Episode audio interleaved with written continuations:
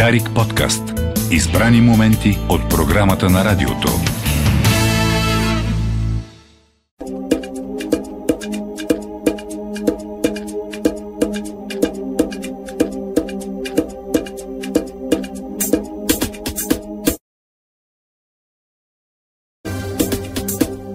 осем и четиридесет и една минути. Добро утро, България, където и да си. тринадесети март, понеделник е. С колегата Райчев посрещаме в студиото Антон Биров. Добре дошъл, Антоне. Време е за книги с книги под завивките. А отсреща на пряката ни телефонна линия е Темз. Добро утро, Темз. Чуваме ли се? Добро утро. Чуваме ви прекрасно. Прекрасно се чуваме, наистина. А, ясно е, не сте спали с Антон. Гледали сте деветдесет и петата подред церемония Оскар. Цяла нощ. Цяла нощ. Цяла нощ. Два пъти дай. Той направо е, направо спи в ефир, да ти кажа, Темз. А, ти а, звучиш доста по-свежо. Това сигурно е, защото съм под завивките. А, така ми се струва. Буквално си, буквално си под завивките. Буквално съм под завивките. Добре. А, дай да започнем би, с теб. Той може от Нотари кафе. Да, да, да. А, добре, искате да започнете с мен. Супер, защото аз съм ви приготвила един а, много различен а, трилър от а, това, което Антон ще ви представи днес. А, който обаче предстои да видим... А, екранизиран. Така и така сме на тема Оскари и награди. А, става дума за Финли Донован се справя убийствено добре и по нищо ня, а, няма да разберете, че това е трилър. Най-малкото като видите розовата бомбонеща корица, която се надявам Антон сега да ви показва. Гледаме я, да. Никога няма да помислите, че става дума за трилър. А, Финли Донован се справя убийствено добре и предстои да видим от създателите на Красиви малки лъжкини. Така ли беше българския превод или да бърках? Да, така беше. А, no. Така че така ще, ще го видим... Liars, да. При, да, точно така. Така че ще го видим и екранизирано, но а, като един читател винаги предпочитам първо да, пред, да прочета книгата.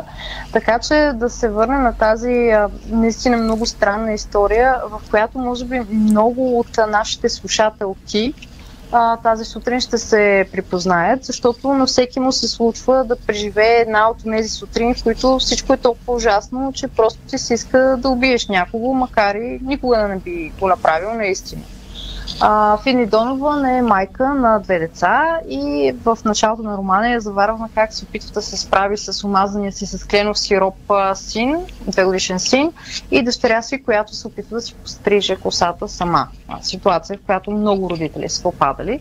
Междувременно Финли Донован а, е самотна майка, защото с мъжа и са се сбогували с идеята, че той е принца на бял кон. Естествено, той вече е официално задник, който не иска да плаща много а, издръжка и е сложил на Финли ултиматум: или си стягай а, бакиите и започва да си плаща сметките, или ти взимам децата. Така че Финли е в една много деликатна ситуация.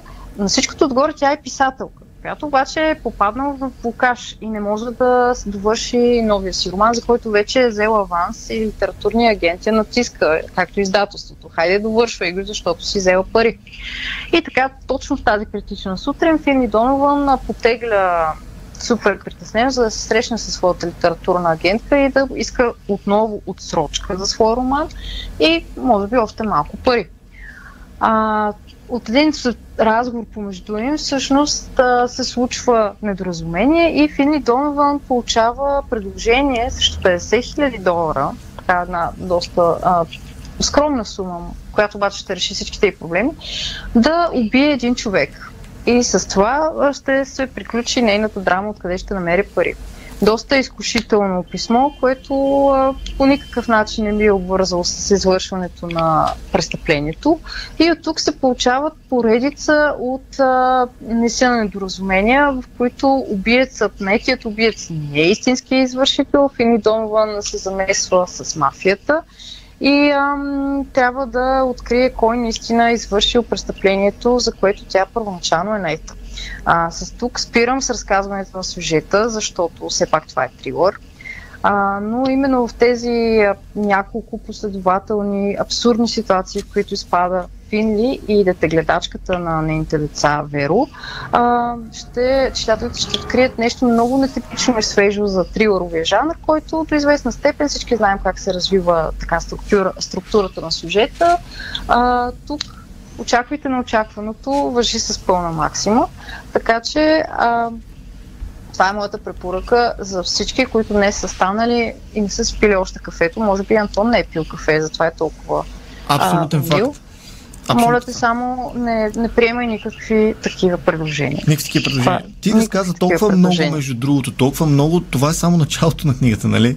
Това е само началото на книгата. Изобщо не а, разказвам какво се случва след нейната седемдесета страница горе-долу, а, за да е интересно на нашите читатели.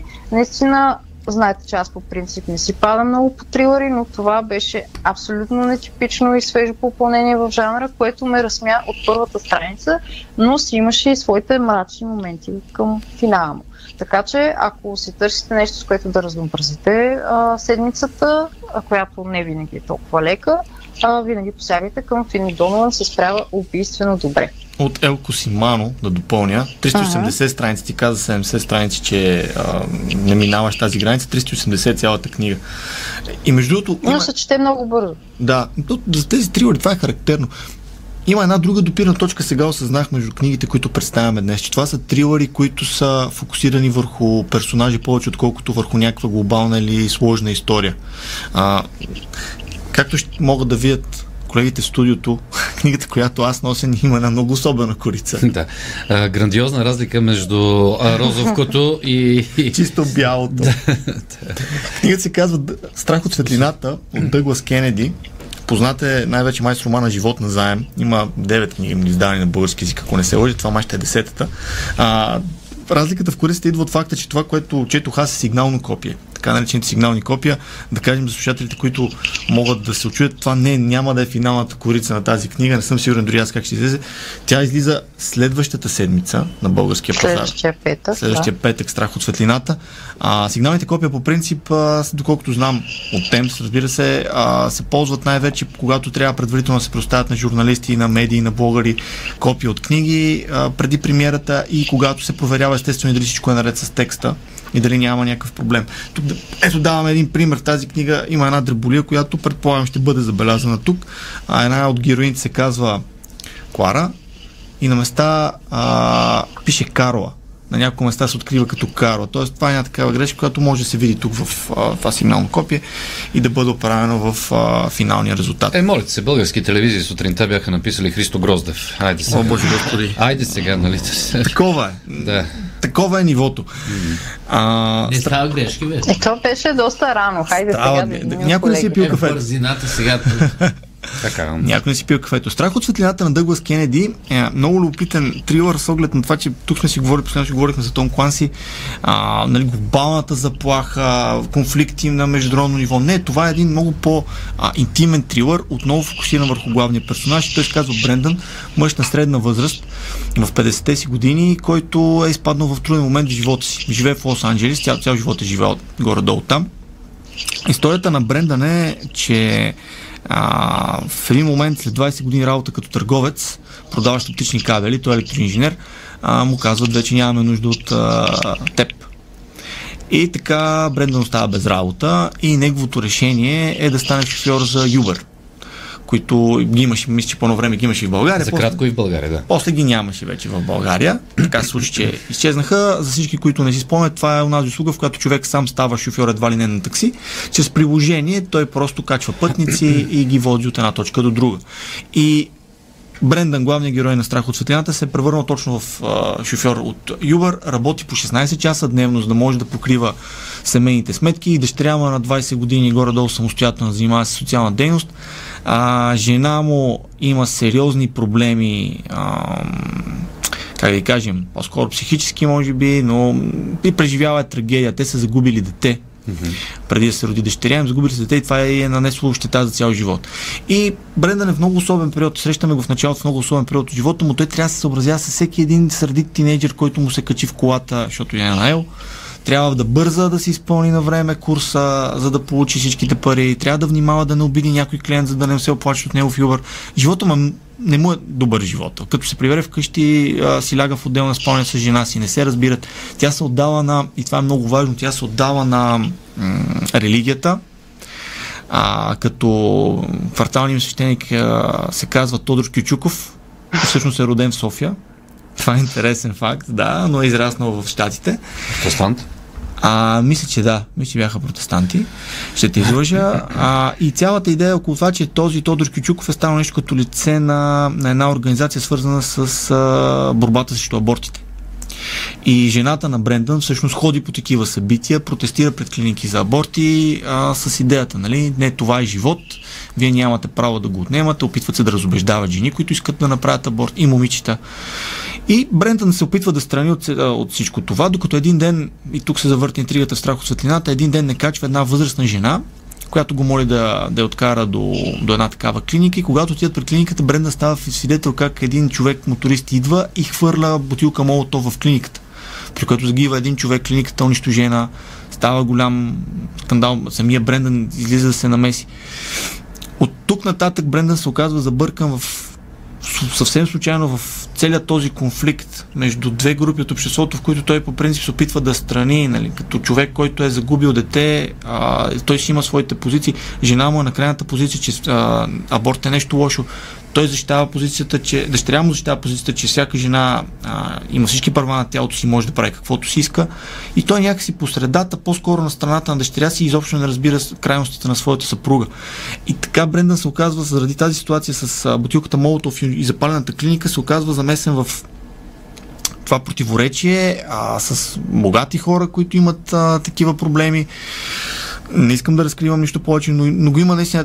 Това е основният конфликт тук а, за аборта, за правото на аборт, и как около една така, само около един такъв случай, как колко неща лоши могат да случат и колко много хора могат да бъдат застрашени.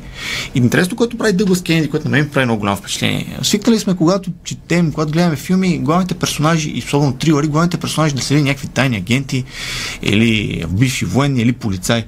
А, Брендан, както казах, мъж на средна възраст с много проблеми, който а, на всичкото отгоре неколкократно се отбелязва, че той е с наднормено тегло. Той знае, че не е в добра форма. Т.е. по никакъв начин той не е типичният екшен герой или нещо подобно. Не, той е обикновен човек, който по цял ден кара кола, който се храни много зле, който е подложен на зверски много стрес, който се страхува дали някой няма да му чукне колата, защото след това Uber могат да му кажат, повече няма да работи за нас, който не може да си намери друга работа.